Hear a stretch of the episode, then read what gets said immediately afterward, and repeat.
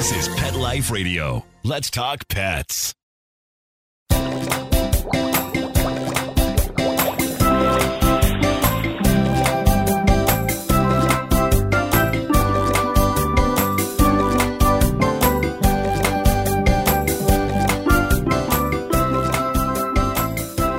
Welcome to Aquarium Mania.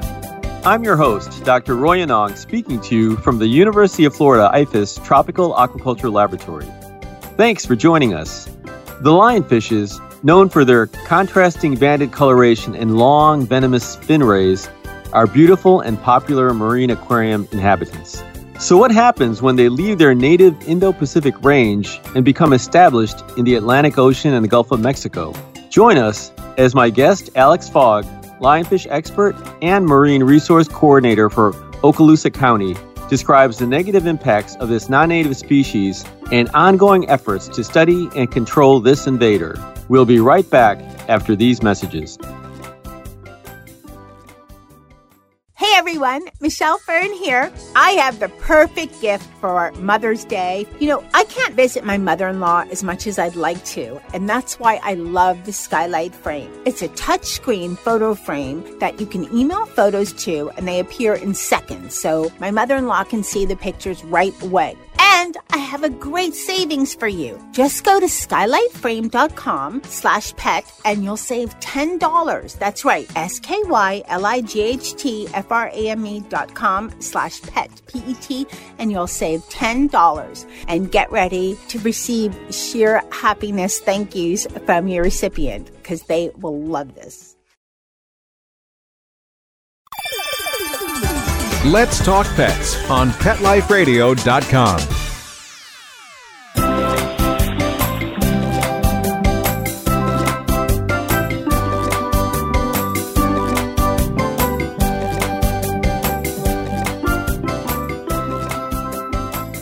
Welcome back to Aquarium Mania on Pet Life Radio. My guest today is Alex Fogg, the Marine Resource Coordinator for Okaloosa County, Florida, and a lionfish expert. Thanks for joining us, Alex. Thanks for having me.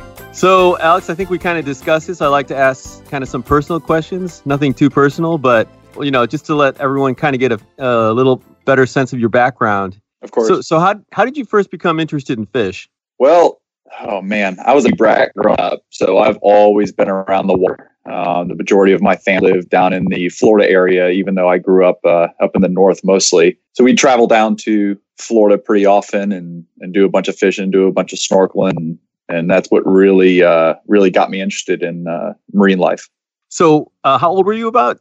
Oh gosh, when I first started, well, I guess as long as I can remember, so maybe five years old, six years old, I think is as as early as I remember going down to Florida. Okay. And when did you start keeping fish, or did you keep fish?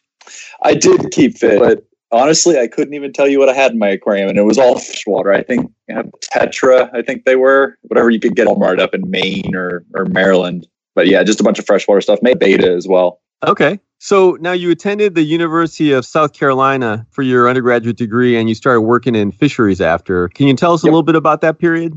I knew I wanted to go into something relating to marine sciences, given that, you know, that was all I could do in my free time was go play on the water. So I might as well choose a career that would keep me around the water. So I went to University of South Carolina for marine science, had a good program there, spent five years there, took a little extra time to uh, to enjoy the college experience, if you will. Uh, then meander my way down to the Mississippi Gulf Coast right around the same time as the oil spill happened. While the oil spill was a very bad thing to happen to the Gulf of Mexico ecosystem, uh, it was a good thing for a lot of job opportunities popping up along the Gulf Coast. So then I guess what led you to your master's degree? You got a master's at USM, University of Southern Mississippi? Yep, yeah, that's correct. So found working for NOAA right after the oil spill, and that BP money slowed to dry up. They gave me the opportunity there to kind of create my own project. And that was as lionfish were starting to enter the Gulf of Mexico, 2010, 2011. Reached out to some divers, started getting a whole bunch of lionfish to look at their life history, age growth, reproduction, diet, etc.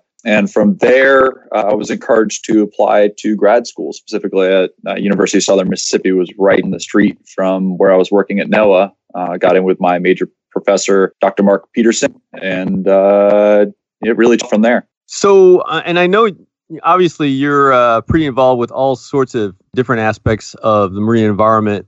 Um, before we kind of talk more about lionfish, can you maybe talk about some of the other projects that you have been involved with, you know, from, you know, undergrad, grad, and, and currently?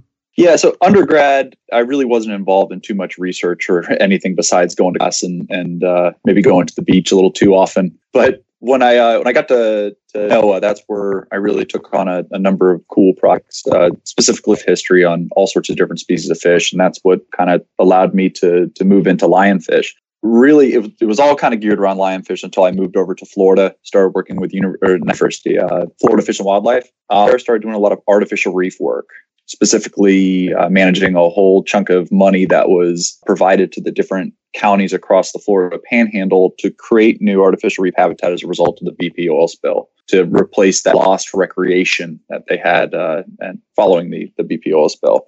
So artificial reefs definitely became a big part of, of my career. Um, that's what I've kind of carried over to here at Okaloosa County, Destin Fort Walton Beach. A lot of lionfish stuff, a lot of artificial reef stuff, fish aggregating devices, which are these buoys essentially that we're deploying 60 to 80 miles offshore to attract a lot of pelagic species of fish, which is a very novel, very unique project for the continental United States. This will be the first network of its kind. Uh, also, a lot of beach ration work, um, some dredge work, maintaining our uh, our pass here in Destin. Um, a little bit of everything. Uh, can you go back? Can you go back to the uh, the fish aggregation kind of work? Yep. So how do, how do those things work, and what do they look like? There's nothing fancy with it. There's no sound. There's no bait or anything. It's essentially just a buoy that's deployed, uh, you know, 60 to 80 miles offshore, and it's really the only feature that's going to be out there. So it will attract right a lot of different species of fish. You know, your small fish, and then your bigger fish, and then you get your bigger fish. But right now, our entire charter industry is really having to run their boats from Destin all the way over to Mississippi and Louisiana to access the oil rigs where a lot of these pelagic species of fish are aggregating around. So we're deploying these buoys to kind of keep these charter the charter industry from having to go as far to access those fish. Okay, Great. And there'll be plenty of research uh, surrounding those as well. You know, playing with some of the larger pelagic species, satellite tagging, acoustic tagging. And um, yeah, I guess just to mention some of those species that would include your marlins, your billfish, tunas, wahoo. Those are the, the main players. Okay, great. The big guys. Yeah, the big ones. So um, let's get into lionfish a little bit. Okay. Now, I, I assume you have a kind of a, a love hate relationship with lionfish.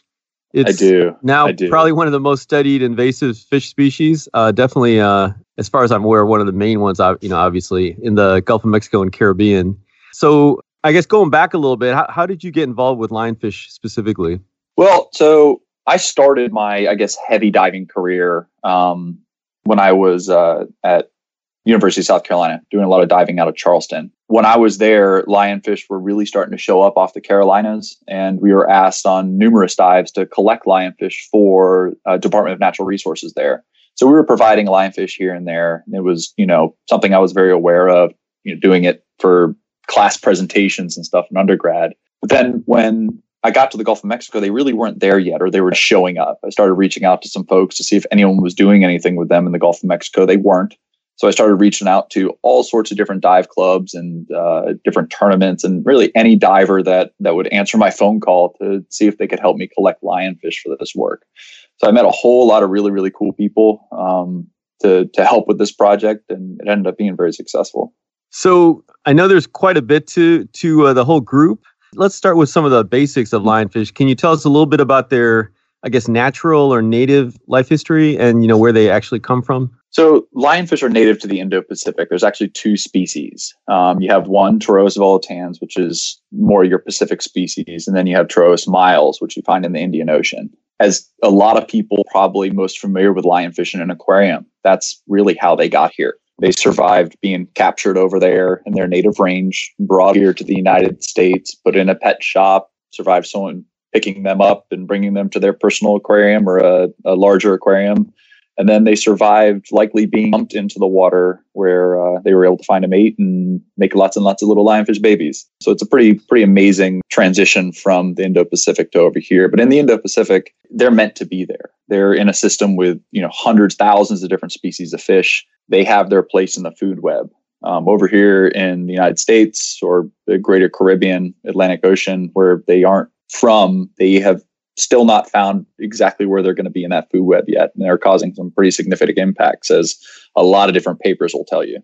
So in I guess in the Indo-Pacific, and this is kind of a question for me even, like what how would you describe their the food web and their kind of relationship with other species there? And I guess what are maybe some things that are maybe controlling them a little bit more there? There's you know so much research that's been done here in their invaded range there's very very little that's been done over there in their native range uh, a lot of the papers dating back to the 1970s with a lot of drawings and very basic descriptions of the species there's a lot of theories about what's keeping them in control in their native range likely some kind of parasite or maybe a disease maybe some predation maybe some other mechanisms uh, that happen in the eggs. We also have to think that the genetics over there maybe aren't as superior as they are here. The ones that we have here in their invaded range are ones that were able to survive so many different challenges and uh, resulted in just an insane increase in the number of fish, whether it be them being able to survive a more significant thermal regime or much wider thermal regime, you know, maybe uh, the ability to survive without eating for a longer period of time. Uh, there, there's a lot of a lot of things here in their invaded range that certainly makes them superior to what maybe is happening over there in, in native range. Okay, and I guess just to clarify for everybody else, you, you mentioned two, and these are the kind of the complex that are here. There's other species of lionfish, of course, right? In in the yes, there are. Yeah, there's there's dozens of different species of lionfish, but the two species that we have here next to the common names are red lionfish and devil firefish. They're very, very similar looking. So you really can't tell the difference here in their invaded range. There's too much overlap in the number of spines and whatnot. Uh, but the vast majority, according to genetics, are your red lionfish or your Pterois uh, volitans. Okay, great. Now, uh, now I'm going to ask you to kind of give us a little history lessons. Can you uh, sort of give us a, a play-by-play of how the um, and the miles came over from the uh, Indo-Pacific into our area? Okay, so like like I mentioned, um, it was likely through the aquarium trade. They looked very, very pretty in people's aquariums. Uh, they either got sick of them being in their aquarium and eating all their fish, or they were getting sick of having an aquarium and just need to get rid of them. Likely dump them into the waterway behind their house. Um, and the first one detected in the wild was in the mid 1980s off of southeast Florida. From there, they kind of floundered around a few sightings here and there, but it wasn't until the early 2000s that we started to see this explosion up the eastern seaboard over to Bermuda, down throughout the Bahamas, the Caribbean, northern South America, up the Yucatan, and into the Gulf of Mexico. And the Gulf of Mexico is the last place that they invaded, and that was in 2010, 2011. But now in the northern Gulf of Mexico, we actually have densities that are much greater than anywhere else in their invaded range.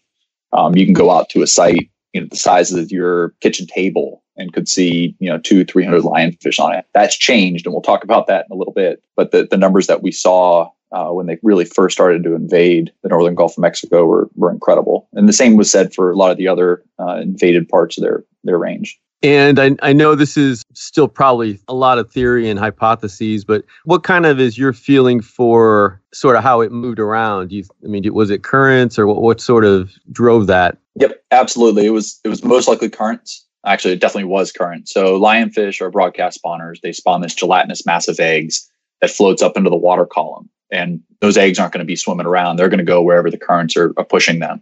So if you look at the map or the progression map of lionfish first popping up in the mid 1980s and then where they were in the 2000s, this progression up the eastern seaboard, likely from the, the Gulf Stream, and then over into Bermuda, probably for some eddies, and then into the, bah- the northern Bahamas and spreading down with those Caribbean currents. There's some literature out there that suggests that maybe hurricanes actually helped with the dispersal of this fish, um, especially against the currents or over making the crossing over to uh, over to the Bahamas. So yeah, definitely the currents are what certainly contributed to their spread. Okay. And then um, uh, we're going to take a break in a couple minutes. But before we do, I, I wanted to touch base with you on a couple terms because I know there's a lot of confusion uh-huh. in terminology with what we're talking about. So, can you explain non native, invasive, and, and some of the other kind of related terms when we talk about animals or fish that are in areas that they shouldn't be or, or aren't native to? Yeah, so those two terms that you mentioned, non native and invasive, those are probably the two most common terms when referring to lionfish. And lionfish are actually both of those. Non native, though, is more of just specific to a fish that's not from here or an animal that's not from the, the area that it's invaded. But it doesn't necessarily mean it's causing impact. Invasive means it's causing impact to the ecosystem or to the other inhabitants of that system. Okay, great. Yeah, because I know a lot of a lot of folks will use the terms interchangeably and maybe yeah. not correctly all the time. So yeah, yeah. I mean, there's some new species of fish that are kind of showing up in the Gulf of Mexico, and right now they're considered non-native. Um, we don't necessarily know if they're going to ever make it to the invasive classification, but certainly non-native for right now. Can you, yeah, maybe mention those? I, I'm kind of aware, I think, of one, but um, can you maybe mention which ones you're talking about? Yeah, I'm really just specifically referring to one, and it's the the regal damselfish. It's something that started showing up on pretty much every dive site that we have up here in the northern Gulf of Mexico over the last year. Um, it's a very small blue damselfish, um, you know, eat, basically a plankton eater. Uh, so it's really not going to have the same sort of impact as lionfish do, where they're directly preying on a lot of uh, a lot of the native species. But they potentially may displace some of the other native damselfish uh, competing for space. But it's something we're going to monitor over the coming years and see if they're actually even able to survive over the winter here. So that's the research side of things, but we'll see how it progresses. Okay, great. Well, let's um, take a break and we'll continue our discussion with lionfish expert and marine resource coordinator for Okaloosa County, Alex Fogg, after these messages from our sponsors.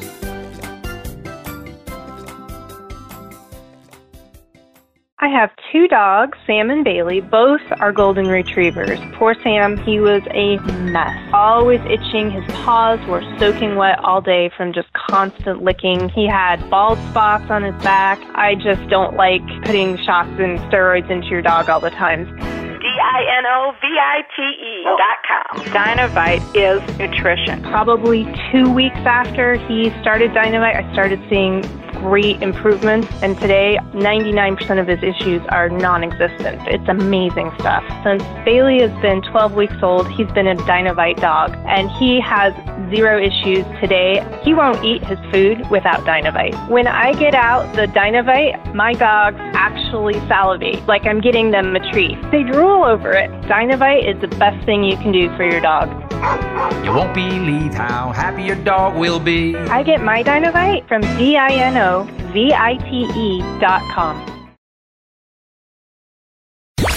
Let's talk pets Let's talk pets. on Pet Life Radio. Pet Life Radio. PetLifeRadio.com.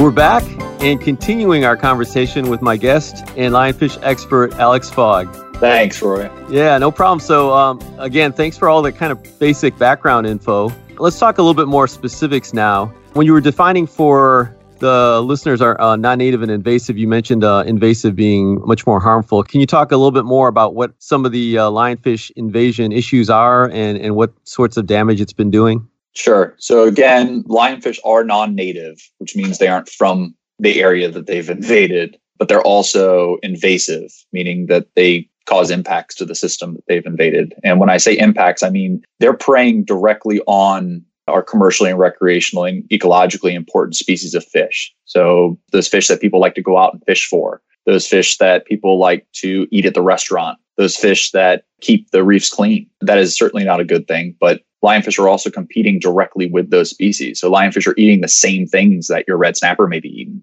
or your grouper may be eating, or some of those other important species of fish. So I think that's probably the, the biggest impact that they're having to the system. There have been a lot of different studies that have showed what sort of impacts those are and how the system has changed as a result of that. We've seen declines uh, upwards of 90% on some different reefs of certain reefs fish species. Um, and we've also seen uh, just flat out displacement of a lot of those commercially and recreationally important species of fish, like your red snapper and grouper. But it's it's hard to to say if if lionfish is the primary contributor to that. There's a lot of other stressors out there: man, oil spills, red tide. But lionfish certainly are not a good thing for for those native species. So obviously they're they're bad, and I know you've been really really involved with a lot of a lot of different aspects of it, including control. So what are different ways that people are trying to control lionfish in in our area? You mentioned earlier, you know, that this love-hate relationship that I may have with lionfish, and that's 100% true. So the the hate side of it is you you hate to see a species that's in the system affecting fish that we like to go out and target for fishing, you know, spear fishing, diving, taking photos of. But on the other side of the the coin, the love side of it is it's fun.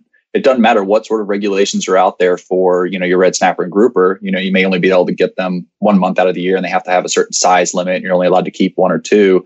The lionfish you can go out and shoot as many as you want and you can fill your cooler up and have a, a heck of a fish fry. It's a lot of filleting but it really is a, a fun activity to go out to shoot a lot of lionfish. Now some of the mechanisms that are used to remove lionfish are, well, I guess the most efficient method of removing lionfish is a diver with a spear. Going diving, uh, specifically scuba diving, to, in that 100 foot range is where you're going to find the most lionfish. There's a lot of containment units out there that provide a, a safe way for folks to be able to shoot the lionfish and then store the lionfish for the duration of your dive before going back to the boat. Uh, specifically, those units are called zookeepers. The gentleman who makes them will, will hate them from coming in contact with you as the diver. There's also folks that are working on uh, different innovative collection technologies, whether it be an ROV armed with spears or electricity, as well as lionfish specific traps. Um, those are still a pretty far ways out. And in the meantime, I, I encourage folks to, to get scuba certified or pick up a spear and go hunt some of these. Now, when you say, uh, I guess, um, shooting, you mean more obviously than just someone throwing a spear, right? How, how do uh, those, those things actually work? It's well, it's actually a very basic weapon. Um, I'm not talking large, expensive spear guns. I'm I'm literally referring to a stick with a few points and barbs on it that has a rubber band on it that's not much bigger than a regular rubber band that you can get at a, office supply store. You i'm trying to describe it. You you pull the band back and hold it in your hand and then you can approach the fish and release the band and that causes the the spear to impact the fish and you put it into your zookeeper and you move on to the next one. And in some cases you don't even need to use the band. You can stab them just like you would be picking up trash at the park.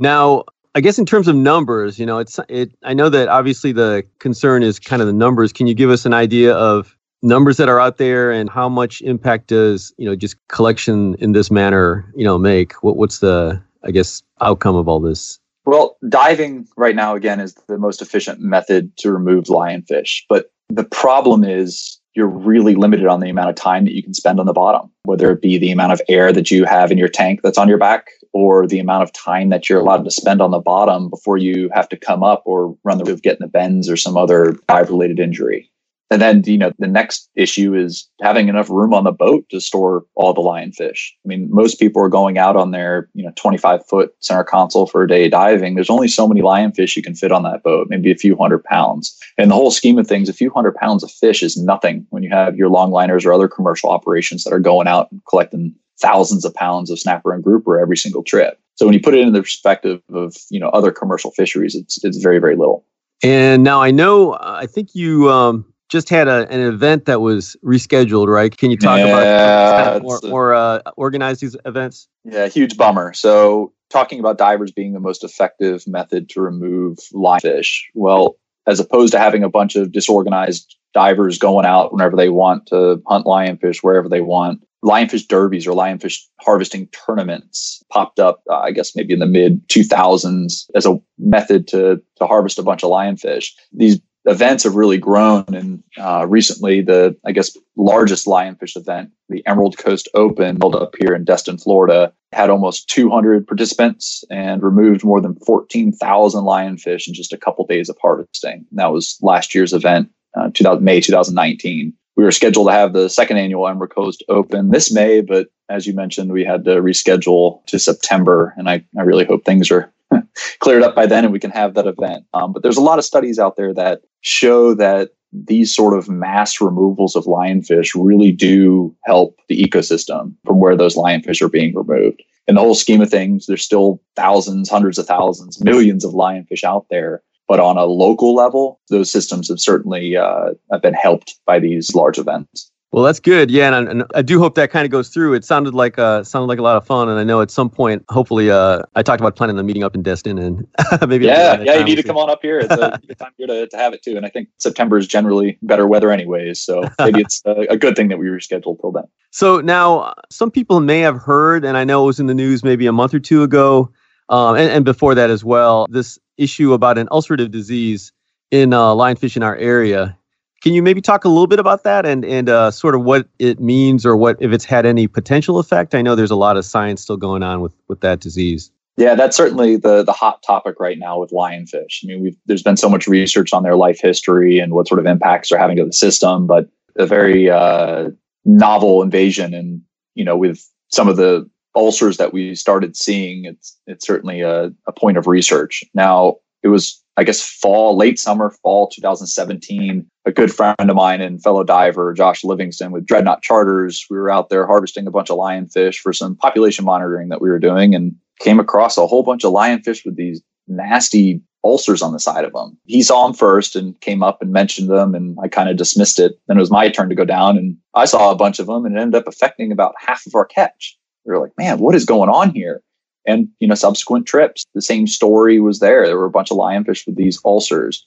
It spurred a whole bunch of research to try and figure out what it is, and I don't think we figured out what it is yet, but we've seen some very noticeable declines in the population. We suspect it was a result of whatever's causing these ulcers, but we haven't been able to pinpoint what it is, so we can't say for sure. But we've seen declines of, you know, more than 50% of the commercial harvest. We've seen reef sites that used to have, let's say 200 lionfish on it, have around 20 or 30 lionfish on it. So, you know, what we used to be able to do is go out, get enough lionfish to fill all of our coolers in just a few dives and be back before lunch. Now we have to dive hard all day long to get enough lionfish to be able to supply the commercial market. And there's there's a thirst for lionfish in the market, so we just can't get enough of them. So that's kind of probably another love hate thing. This disease that may seem to reduce their numbers, but obviously harvest for restaurants or whatever was was another big incentive for people to collect them, right? It is, yeah. We didn't we didn't mention that. We talked about the derbies, but you know the commercial market has has provided a I guess a the market equivalent of a bounty. Folks can go out and harvest lots and lots of lionfish, and as opposed to the state or someone giving them a dollar a pound or two dollar a pound, they can bring them to market and be paid 550 650 a pound it took a long time for the restaurants to catch on but once they realized the economic value as well as the ecological value of harvesting all these lionfish and doing their part to get them on the menu. You know, we get calls all the time for people wanting lionfish. And the problem is we can't get enough of them now. So I guess it's a good problem to have and they obviously taste good, right? So yeah, yeah. This is this isn't like other invasive species where you have to season it or or do you know crazy manipulations to it to make it edible. Lionfish you can prepare any way you want. It's kind of like the Bubba Gump of fish. You can you know blind it, fry it, grill it, whatever. It, it's all good. It's all good. And everyone asks me to compare it to their you know to a fish. I just ask what their favorite fish is, and I say it's better than that. nice. So now I know part of your your job or part of your interest is in education, um, direct and indirect. So, what are you and your colleagues doing to help kind of educate the general public and also uh, any of the stakeholders being impacted by these? Yeah, outreach, outreach and education is extremely important with this. You know, I, I always think that everyone knows about lionfish, but every time I go somewhere and I, you know, talk to people about what I do, it's amazing how many people have heard of lionfish and they refer to a movie like Deuce Bigalow or something, or say they saw one in a, in a dentist's yeah. office, but they don't know that they're you know all over the place uh, throughout the Gulf and the Atlantic and, and the impacts that they're having. So you know, just having these conversations with folks at different events and telling them the potential impacts and encouraging them to order order them at restaurants is is huge. But then there's also you know specific events like the the big lionfish event uh, that we have in May up here in Destin, partnering with Florida Fish and Wildlife and their lionfish team. Um, they help put on this this massive festival that's really centered around ocean conservation or marine conservation and you know what's being done to combat this invasive species traveling to different classrooms, high schools, middle schools, going to different marine science stations and talking to their members about lionfish, providing free samples of lionfish to these folks to let them taste them while I ramble on about the ins and outs of lionfish. I don't think they really listen too much. They're just there for the, the lionfish sample, but those sort of events slowly but surely will educate people about about these fish and what they can do, whether they're a diver or not, to to help the situation. So I'm kind of curious. Do you have any good grade school stories when you uh, have gone to do some education over there? Oh man, so uh, the most recent one actually. I won't say where it was, but I was asked to come and talk to a group of high schoolers about lionfish, and I worked with a, a local restaurant to have their chef come in and prepare lionfish for them. Had a live lionfish in an aquarium so that people could come see how pretty they were, and then you know taste lionfish and have me ramble on again about the problems with lionfish. One of the students decided that it would be a good idea to feed lionfish to the lionfish. And believe it or not, lionfish ate the lionfish and loved it. So even lionfish eat the lionfish. What did the students say? He thought it was funny. I don't think he uh, liked the outcome with the you know getting in trouble by the teacher. But, yeah, that's uh, right. Yeah, it was it was good. That's funny. So you've been working with them, obviously, and in your position for a long time in, in the Gulf. What's your kind of prediction for the outcome, or do you have any thoughts on, on the whole situation with lionfish? Oh, man. That's a tough question. Like, all in all, lionfish aren't going anywhere. They really aren't. Uh, they're here to stay. Even if we were to remove every single one of them, except for two, you know, the whole the whole problem could potentially come right back to where it was a few years ago. This decline that we've seen, you know, we've recently done a, a bunch of uh, research at, you know, what other invasive species, what happens with them when they see these declines. And often cases, you see this pulse again. You see this increase in the number of invasive species, and then you see another crash. So it's this this classic invasive ecology of this boom and bust I'm predicting that we're probably going to see another boom. It may not be up to those numbers that we saw, you know, a couple years ago prior to this disease, but it's it's very likely that we're going to see more than what we're seeing right now. So it'll be interesting to to continue to monitor this in, invasion as the time goes on. Now I know this has been a question we've been asked a little bit. I'm sure you guys have probably been asked maybe to address. You know, with these ulcers, are you thinking that they could spread to other native species, or you know, obviously we don't know what's causing it, or do you have you seen any other native species that have been in close proximity that may have something similar? So this disease is certainly a little outside my my wheelhouse. I know a lot about lionfish. I know a lot about the biology of a lot of different species of fish, but when it comes to this disease and you know what what sort of issues it may cause to some of the native species, I I just don't know. I've seen ulcers on other species of fish, but you know I've I've seen that well before lionfish were even here. So whether it's, you know, ulcers that are similar to what lionfish are experiencing, or if it's maybe the same thing, but the native species are able to deal with it because they've it's been in the sea for well before lionfish got here. I don't know. I, I, guess you can compare it to the War of the Worlds. The the aliens came and were wreaking a bunch of havoc, and then all of a sudden something natural in the system, whether it be an amoeba or the common cold, ended up killing them all off. So again, something that's very common in the system, we may be overlooking as what's really causing this decline. But I think you can probably speak a little bit more to the yeah. disease itself. Well, I was just curious if you you guys had because I, I think we'd asked you before. And yeah, for uh, everybody, you know, I've, I've been working with Alex and a couple others on the disease part of it, but you, you haven't seen any other groups of fish, you know, kind of in the same sort of to the same sort of level with any weird, you know, ulcers oh, or anything. No, no, okay. no, I've not no native species. No. Okay, well that's and that's a plus, I think.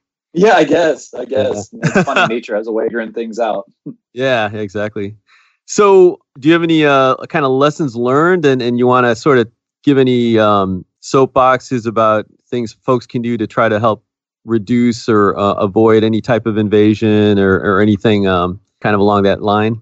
Well, you know, taking some messaging from Florida Fish and Wildlife. If you have a an exotic pet or something that's not around here, don't just release it if, if you're sick of it or you don't you don't want it anymore there's plenty of options for you to be able to uh, turn those animals into or or allow folks to adopt them. You can find more information about that at florida fish and wildlife. We prevent other issues like the lionfish from happening both on land and, and in the water. Because as we've seen with lionfish especially the, the impacts can be quite severe. Well it's great. Thanks very much for that. Well unfortunately we're out of time. I want to thank my guest, Alex Fogg, and our producer, Mark Winter, for making this show possible. Alex, do you have any kind of final words of wisdom? I know you are quite a wise Yoda type person. So, anything you want to want to end this uh, interview with? That's the time I've been called Yoda, so I'll take it. But you know, every time I, I do a podcast or you know, I do a speech or anything like that, I, I always end or start the talk with the phrase "lionfish are bad." I've said that ever since the beginning, but as we kind of alluded to in this podcast, maybe there's some good,